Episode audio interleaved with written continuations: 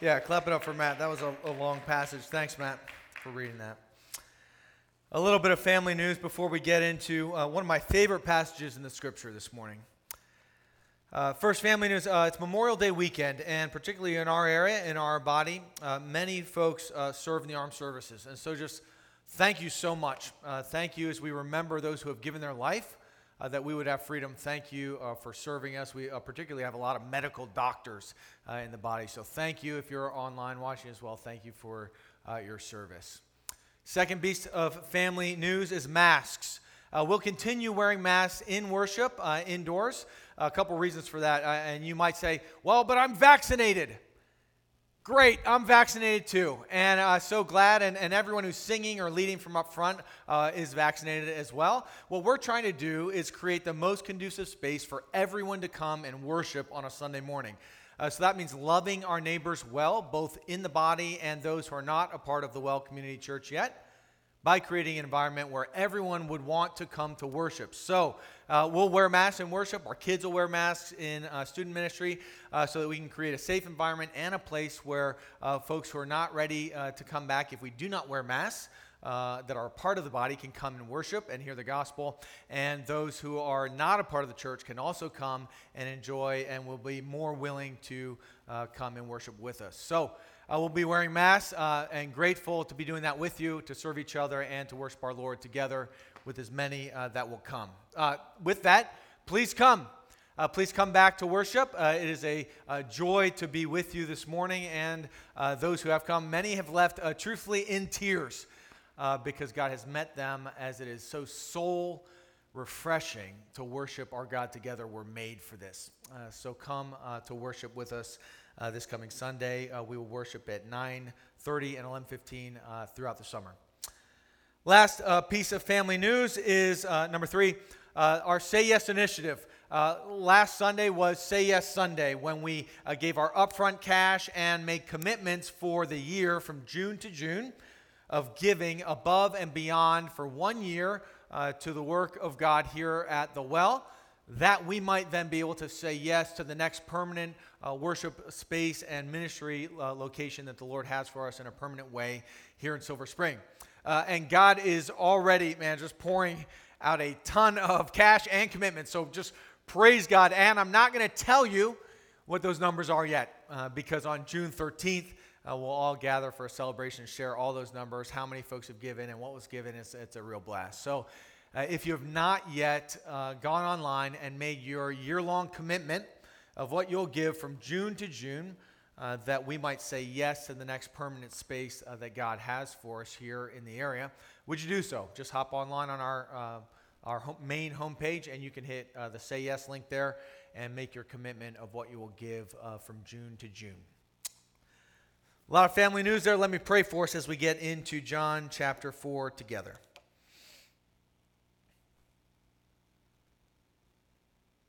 Father, thank you so much for your son. And in this passage, in this bit of history, we get a picture of your mind and your heart, Father, as your son stepped onto your earth and ran right towards those that everyone else was running away from. And God, we are so grateful because in his running towards those that everyone is running away from, he ran towards us and He rescued us. He made us sons and daughters that we might then be compelled to run towards others with the good news of Jesus and who He is and what He's done.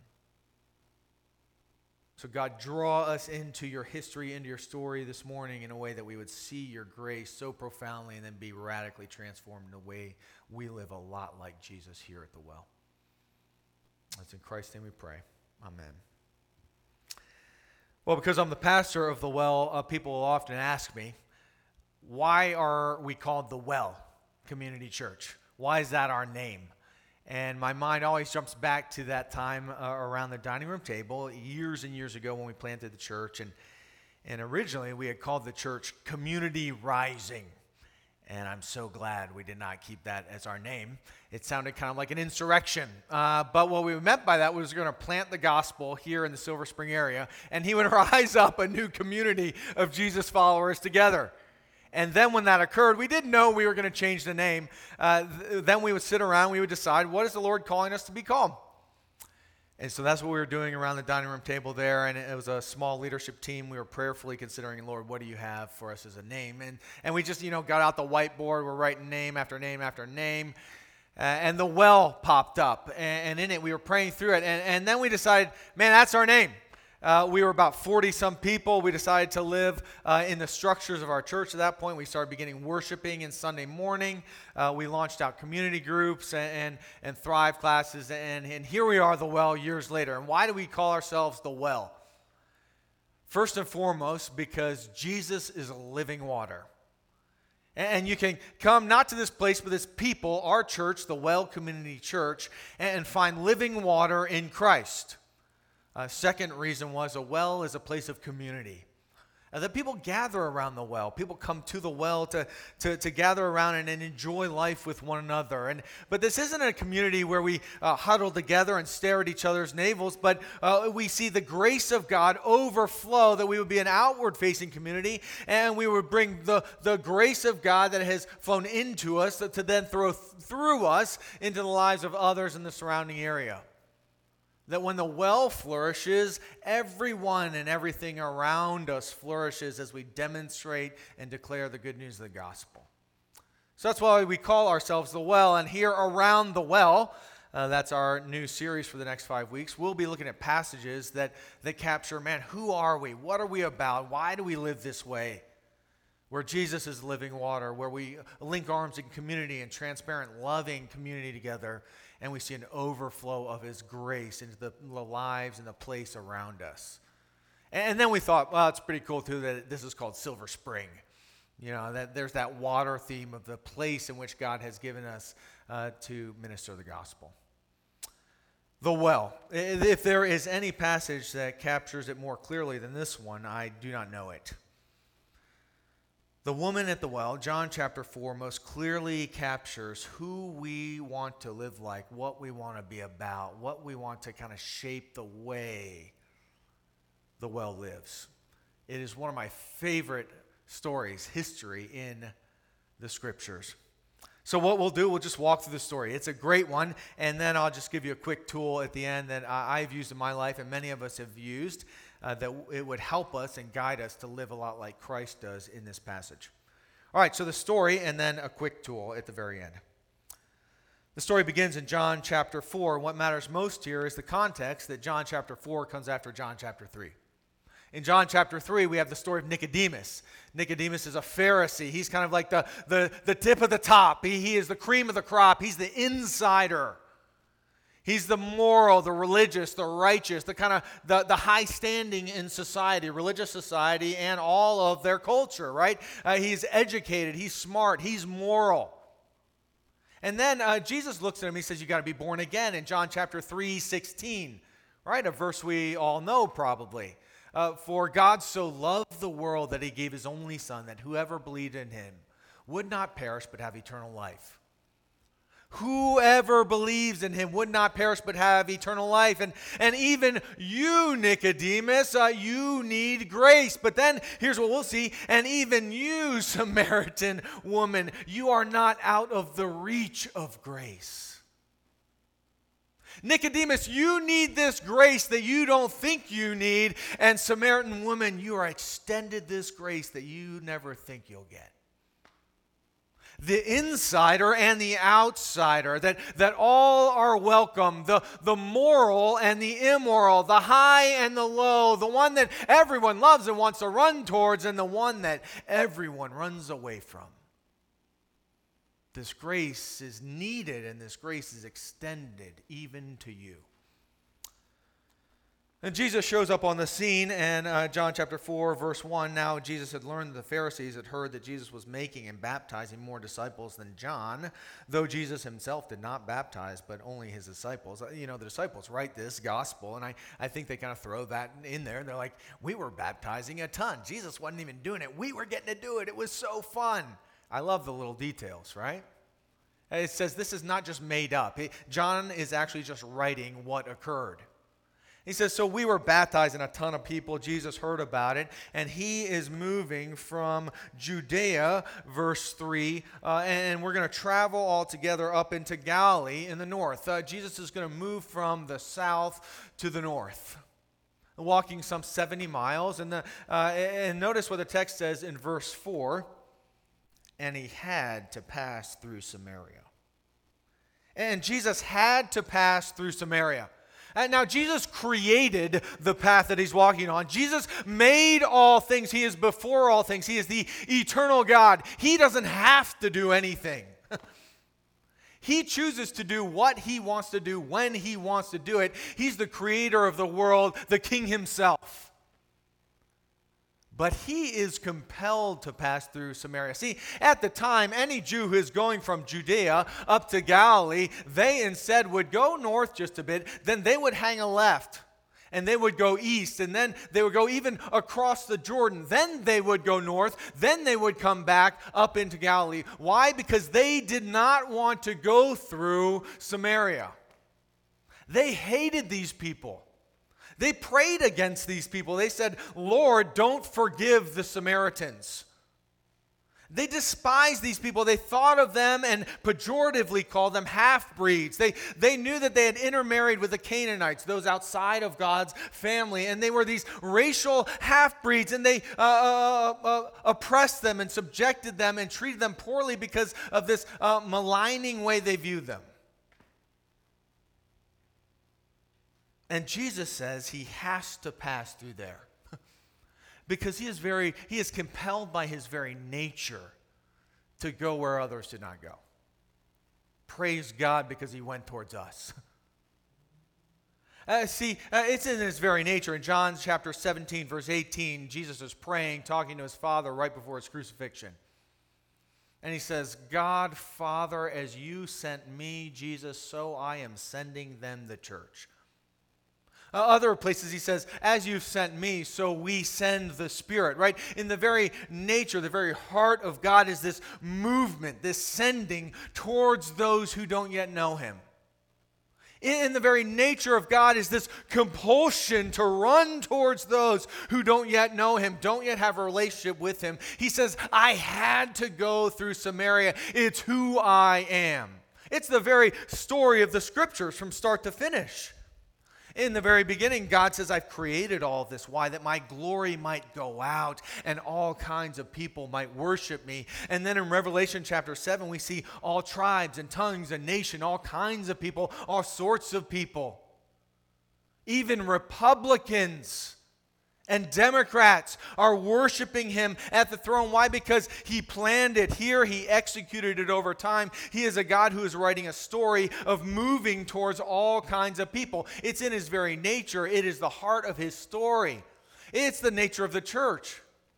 1 Peter chapter 2 verse 9 says we were a people who had no mercy and then we were given mercy. We were outsiders, we were made insiders. Why?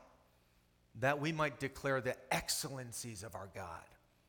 That we might be a people who shout about, who demonstrate, who declare the good news of who our God is, what He has done. It's, it's the nature of God to run towards the lost. It's the story of the scriptures to move towards the lost. It's the very heart of the church to move towards the lost. From the beginning to the end of discipleship, it's all about a movement towards the lost. Uh, Jesus shows up in Matthew chapter 4 19.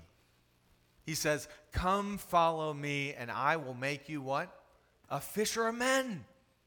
When you follow me, you're going to fish for men. When you follow after me, you're going to go where I'm going. You're going to follow right behind. And where am I always going? I'm always going towards people who are lost. Whether it's the Pharisee, the, the, the high and mighty, or the low and lost. And then at the end of discipleship, Jesus in Matthew chapter 28, verse 19, he says, Hey, now I'm going to send you in all authority to go and baptize people in the name of the Father, the Son, and the Holy Spirit, and to teach them to obey everything I, Jesus, have commanded you. It's the, the very beginning of his discipleship of his early followers to all the way to the end. He says, Go out and tell everybody. Jesus is compelled to go through Samaria because in Samaria is this Samaritan woman. it's in its very nature. It's the heart of the church. It's the story, the scriptures, it's discipleship from beginning to end. And, and he knows when he walks through this place, he's going to meet this woman.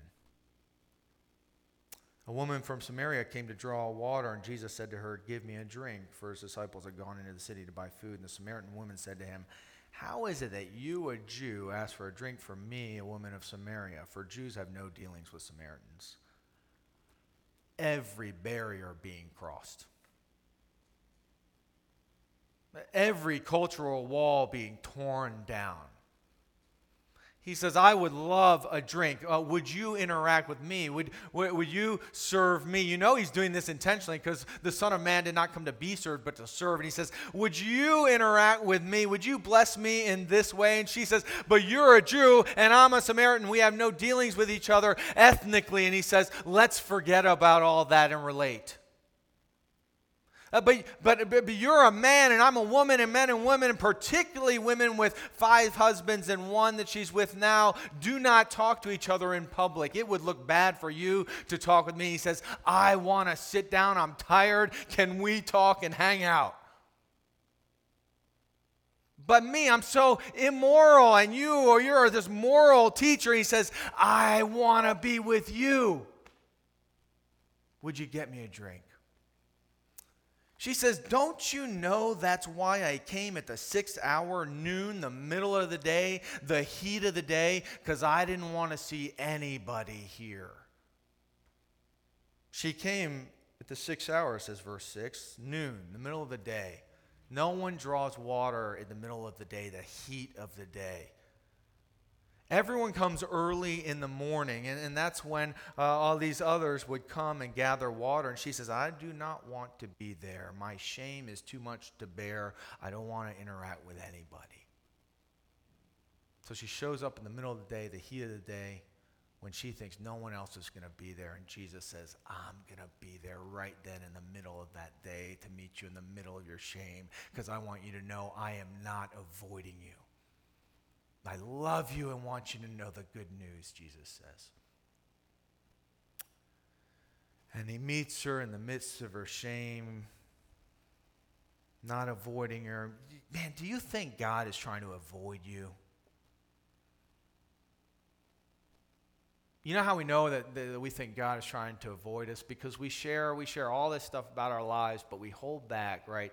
That, that 1%, 2%, we say, he or she can't know that. They're, they're part of the church. They can't know how dirty, how shameful, how sinful that piece of my life is. And we think he feels the same way about us. That if he knew, he would certainly uh, avoid the situation and come where, nowhere near to me. If, if, the, if the Lord put his face on me now, it would not be one of beckoning and inviting and desiring. Instead, he would say, Get away from me. Our God is not avoiding us, He's running closer to us, even in the middle of our most sin, sinful and shameful places. It's in such a way that Aren't you compelled then to, to move towards others in that same kind of way? That this God who, who, who did not take the a roundabout way, but had to go through right to your neighbor, to your coworker, to your friend, uh, he came that way to you. Uh, don't we see we are just surrounded by people who are lonely, without life, trying to figure out life on their own? But we're avoiding the hard conversations. We, we're, we're not moving towards those who are unlike us. Man, if they think that or they believe that, I am headed this way. Or I know how he or she votes, and I want no part of that kind of conversation. Or, or, or I know what they, they've said about or her or him in the office. I don't want any part of him. And our God runs right towards us that we might be rescued and be transformed. He does not avoid you, He loves you.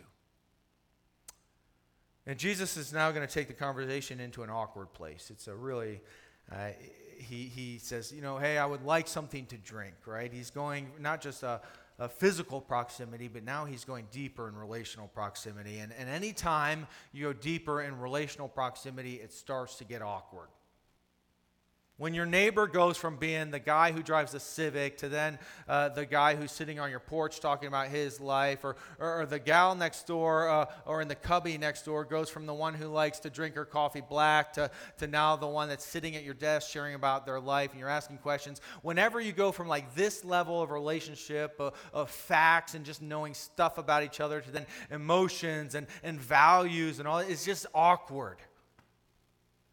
And Jesus says, I know I've got to get into these awkward places because it's the deeper stuff where salvation has to come. It's the stuff behind the curtain that needs to be revealed to, in order to be embraced. You must be known before you are fully loved. He says, Give me a drink. She's like, You know, we can't we can't talk to each other. There's all these barriers. And Jesus says, Yeah, I, I want to go right through the barriers because I love you that deeply. And Jesus answered her, If you knew the gift of God and who it is that is saying to you, Give me a drink, you would have asked him and he would have given you living water. See, Jesus has an intention to the conversation here. He's, he's thinking, I'm going to start this conversation, and then we're going to start to talk about real things. And now he's got this kind of. Uh, he's, he's got a one hand up on us. He is the living God who knows all things, right? Like, so eh, he, he knows where he's going to take this. But, but we have this same kind of uh, uh, lead line, right? Hey, give me a drink. Uh, you know, here's my lead line. Yeah, I'm a pastor. And then like, you're a pastor? Yes, I, yes, I am. Uh, but you've got that same kind of lead line, right? Which is, I just went to church this Sunday. You, you did what? Right? It starts to get awkward. You're sharing a bit of who you are, and then you may ask some questions, and they'll share a bit of who they are, and, and it gets a little more awkward. It's this middle school dance sort of situation, right? The middle school dance. Middle school dance. You got all the boys over on this side over here. They're trying to look really cool. And, and all the girls are way over here on this side. And they're just talking, saying, I wonder if anyone's ever going to ask me to dance. And, and then one of the boys has to say, I'm going to do it, right? Like step across the room and, and get awkward and, and go a bit deeper. It's kind of what happens every time you meet someone now in COVID, right? Which is, oh man, I wonder how they interact. Is it the elbow bump? You know, hey, good to see you. Or is it, hey, you stand way back here, good to see you. And you're like, breathing this way, you know, like, how, how, do you interact? How do you go deeper? It's always awkward to go from this level to that level to that level. And Jesus says, I have an intention to go from this level of all these physical things of drinking some water down to the deeper, deeper things. Verse 11, the woman said to her, Sir, you have nothing to draw water with, and the well is deep, and where do you get this living water anyway that you're talking about? Are, are you greater than our father Jacob? And, and Jesus got to be smiling right behind his mask. He's like, Yeah, yeah, I am. Are you greater? Everyone who drinks of this water, they're going to be thirsty again. But whoever drinks of the water that I give him will never be thirsty again. He starts talking about this water that he's offering her, this water he has intentionally moved towards her to give and to bring. And she just says it straight up. Uh, verse 15 The woman said to him, Sir, give me this water so I don't have to be thirsty or have to come draw water here any longer. You see her reasoning? Man, I really want this water. One, I'm physically thirsty. Like, that would be great if I didn't have to. But what would be awesome is if I never had to come to this well again and risk seeing goons like you here. When I'm trying to be hidden in my shame, when I'm trying to hold back all this stuff that I don't want anybody to see, anybody to hear about. Uh, but I know everybody in the town back there knows all about it still, but that's why it's so shameful. So I come out here when it's hot and no one's around and and man, I would love that water you're talking about because I don't want to thirst anymore. And I definitely do not want to come to this well anymore. And she's starting to feel that deeper thirst, right? And Jesus says to her, verse 16, This is terrible evangelism, by the way. Go call your husband and come here. He says, Let's go behind the curtain now.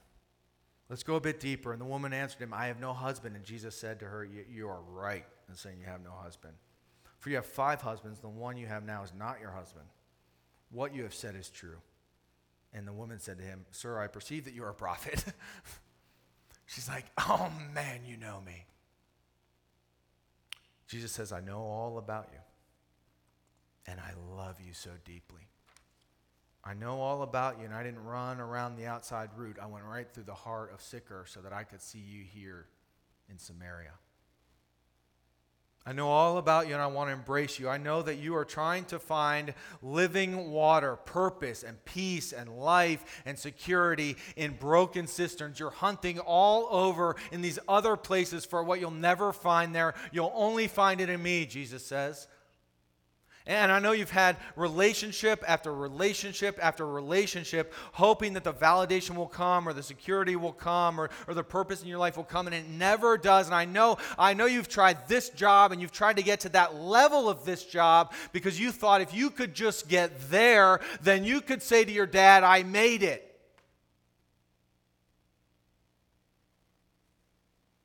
I know you're hiding and I know the water is running out in a broken cistern. I know we all are.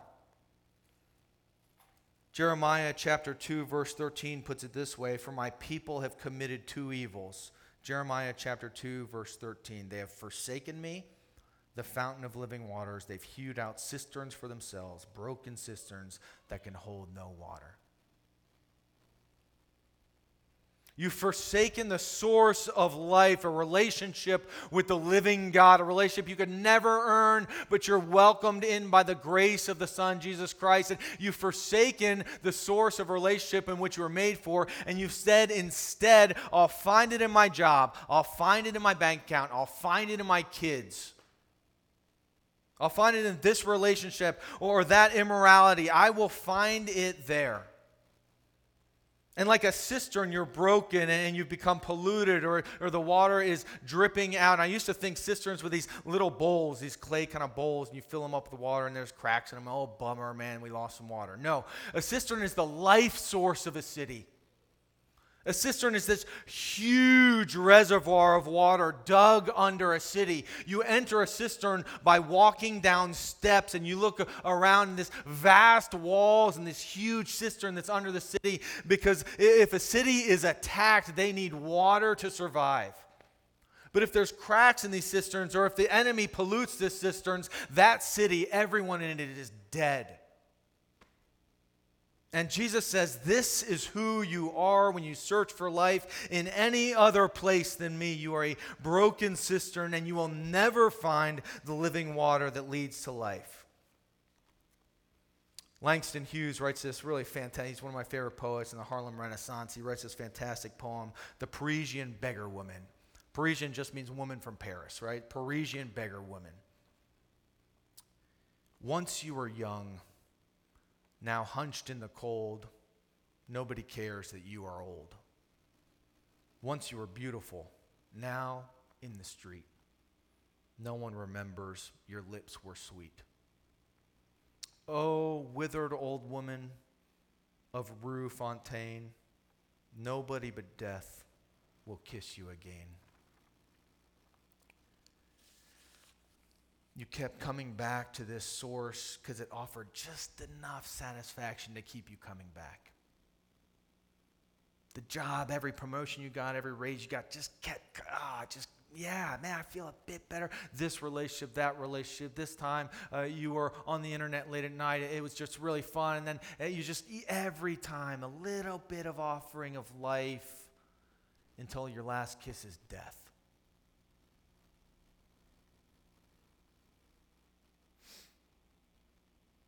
Broken cisterns, and Jesus reveals the bad news in the conversation that he would just pour out on her now just amazing good news.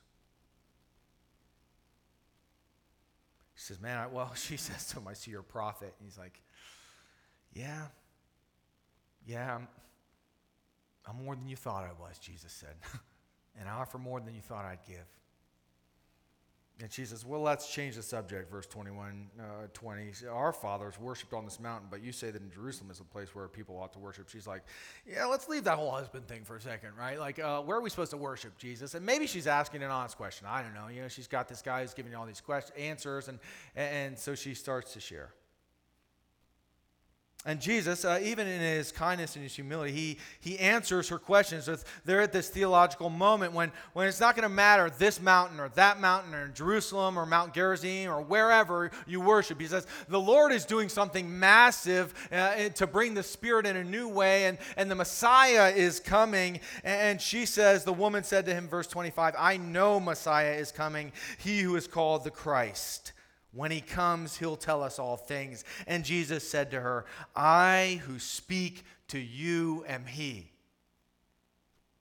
The one you are looking for, you are looking at. Uh, the one you are waiting for, you are talking to. Uh, the, the weary traveler who, who sits at this well asking you for water is the eternal God and the bringer of salvation. And she must have been Oh, he's more than a prophet. He's the one we're waiting for. Just then the disciples come back, they break the moment, verse 27. Really, all they're doing is screwing things up in this whole passage, and we'll get a little bit to them here in a second. And uh, they say, Oh, man, we're not going to ask about this weird interaction that's going on here. And, and the woman left her water jar, maybe her most valuable possession of bringing life back and forth to the well and went away into the town and get, listen to what she says come see a man who told me all that i ever did. It's repeated again in the town verse 39 the town believed the woman's testimony. He told me all that i ever did. She runs through the streets saying there's a man who told me all i ever did. And they're like we know what you did. And this is only good news if it's covered in the grace of god she runs to the streets and shouts on the rooftop, He knows all about me. It's only good news if it's not about what she has done and how sinful she is, but about who he is and what he did to rescue her, to embrace her, to say, You are forgiven, my son, my daughter she is embraced, and it is joyous news now to look at her broken life, her shame, her sin, and say, He embraces me, He forgives me. I found in Him what I found in no other thing or any relationship or any man or anything. I found what I've been looking for living water. It is the very love of Jesus that compels her to go into the city and reap a mighty harvest that the disciples miss out on. She goes just simply saying, He rescued me in my shame and my brokenness where I was finding life everywhere else. He gave it to me. And notice the townspeople, they say, they, they invite Jesus to stay with them. All we're doing is introducing people to our Savior. And they say, and sit with him and talk with him for two days. It's no longer because of what you said, woman, that we believe, for we've heard for ourselves. We know that this is indeed the Savior of the world.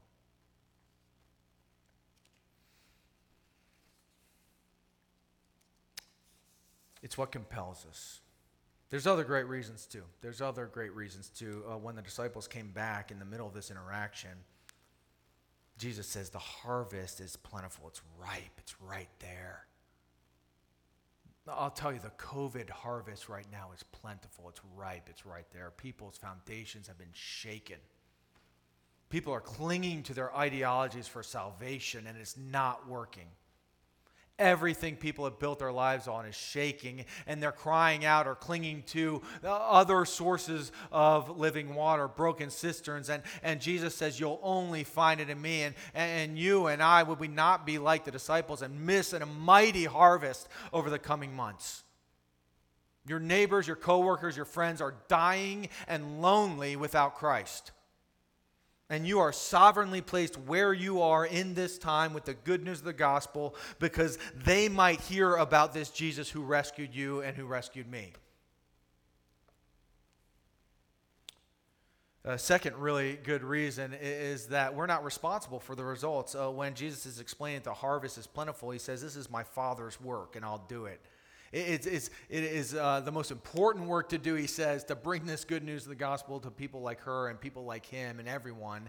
And it's also uh, his work to do. Anytime I share good news about who Jesus is, I walk away and say, man, that stunk. I really blew that one. It is the Lord's work to rescue, not yours, not mine. And then lastly, man, what a joy in the journey. What a joy in the journey when you get to talk to people you love about people, the person you love, Jesus. When the people you love and this Savior you love intersect, you get to have those kinds of conversations about how He stepped into your life and rescued you, and you get to share that, that good news with them who you love, man. What a joy. The, the most joyful moment this past year. I've been praying for my friend for five years. We had conversation after conversation of just, man, what does he believe? What do I believe? Just and just like, hey, what sports do you like? What what you know, just living life together. Fall, fell in love with the guy. And then over time he got to share with him about the Savior that I love. And and then uh, just a few months ago, I just I'm talking with him on the porch. We're sitting out there having a cigar around the fire pit together, and, and he's just talking talking about the church, how much he loves the church, and I just said, Hey, what do you believe about Jesus? And he looked right at me. He said, Matt, I believe he's my Savior. And I just went, Yeah! I mean, pray. It's so fun. What a joy. And then times even when you tank, right? Like when the guy says, Man, none of that makes sense when I'm like talking to him about it. It's just all part of the joy of the journey. We're not responsible for the results. The harvest is plentiful, and our Savior has saved us. Don't you want people to know Him? There's just this simple tool here that I've used to shape my life to live a lot like Jesus in this area of moving towards the lost. It's the to whom how tool. It's on, it's on the resource page. Uh, we've emailed it out to you. You can find it on our uh, webpage under media and resources. First is simply this look at the different pools you're in. God sovereignly placed you there. Who are the neighbors, the coworkers, the friends? Just people there that you can list a name specifically and decide, I'm not going to go around this relationship anymore. I'm going to go right through it and right into it and, and just pray for this person like crazy and begin to see the Lord at work in their life. And then go deeper, right? Increase your physical proximity, and your relational proximity intentionally, just saying, yeah, how do I get deeper in relationship with this person? Then, then just start asking questions. We don't have the whole Jesus thing going where we can say, I know this about you, right? But we can hear a story. Everyone's favorite topic of conversation is themselves. So ask questions, right? It's your favorite conversation, it's their favorite. Just ask questions and listen to their story and look for broken cisterns where the good news of Jesus comes in. When you see they're slaying themselves at work and say, I know a Savior who validates you. When they're uh, living in destructive relationships and say, I know one who will never treat you like that. And you can get behind the curtain a little bit with people by sharing your own broken story and how the Savior has met you and then shedding light on the story of our Savior and what He's done. Because what a mighty Savior that we have. What a mighty Savior we have. A couple weeks later, uh, at this feast, and Jesus stands before everyone there, and and there's a whole bunch of legalists there. You know, uh, the Samaritan was full of licentiousness or sin, and, and here Jesus stands up and it's the last day of the feast, and he looks out to everyone like I look out to you today, and he says this He says, If anyone thirsts, let him come to me and drink. Whoever believes in me, as the scripture has said, out of his heart will flow rivers of living water. See, we have this ri- living water that flows into us and overflows out of us in a relationship with Christ in the presence of the Holy Spirit, bringing us to life. Why do we have it? Because our Savior became thirsty that we might be drink deep of His life.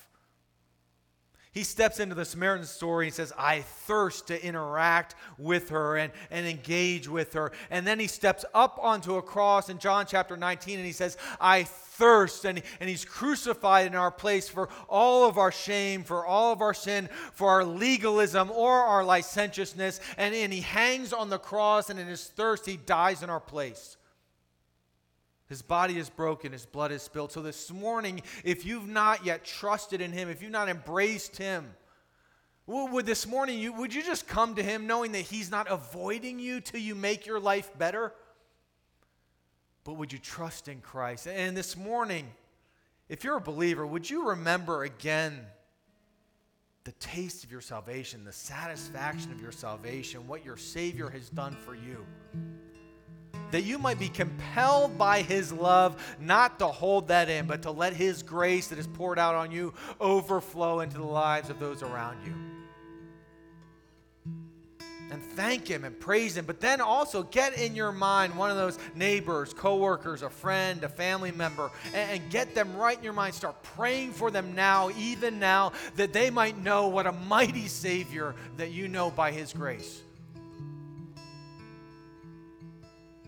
Savior who thirsted, whose body was broken, his blood was spilled, and then resurrected to newness of life, that you and I would never be alone. Not this last year, not this year to come, not on your birthday, never alone. Because He loves you that much. So rejoice this morning of who our God is and what He's done to make you His daughter, to make you His son by grace. Let's take and eat.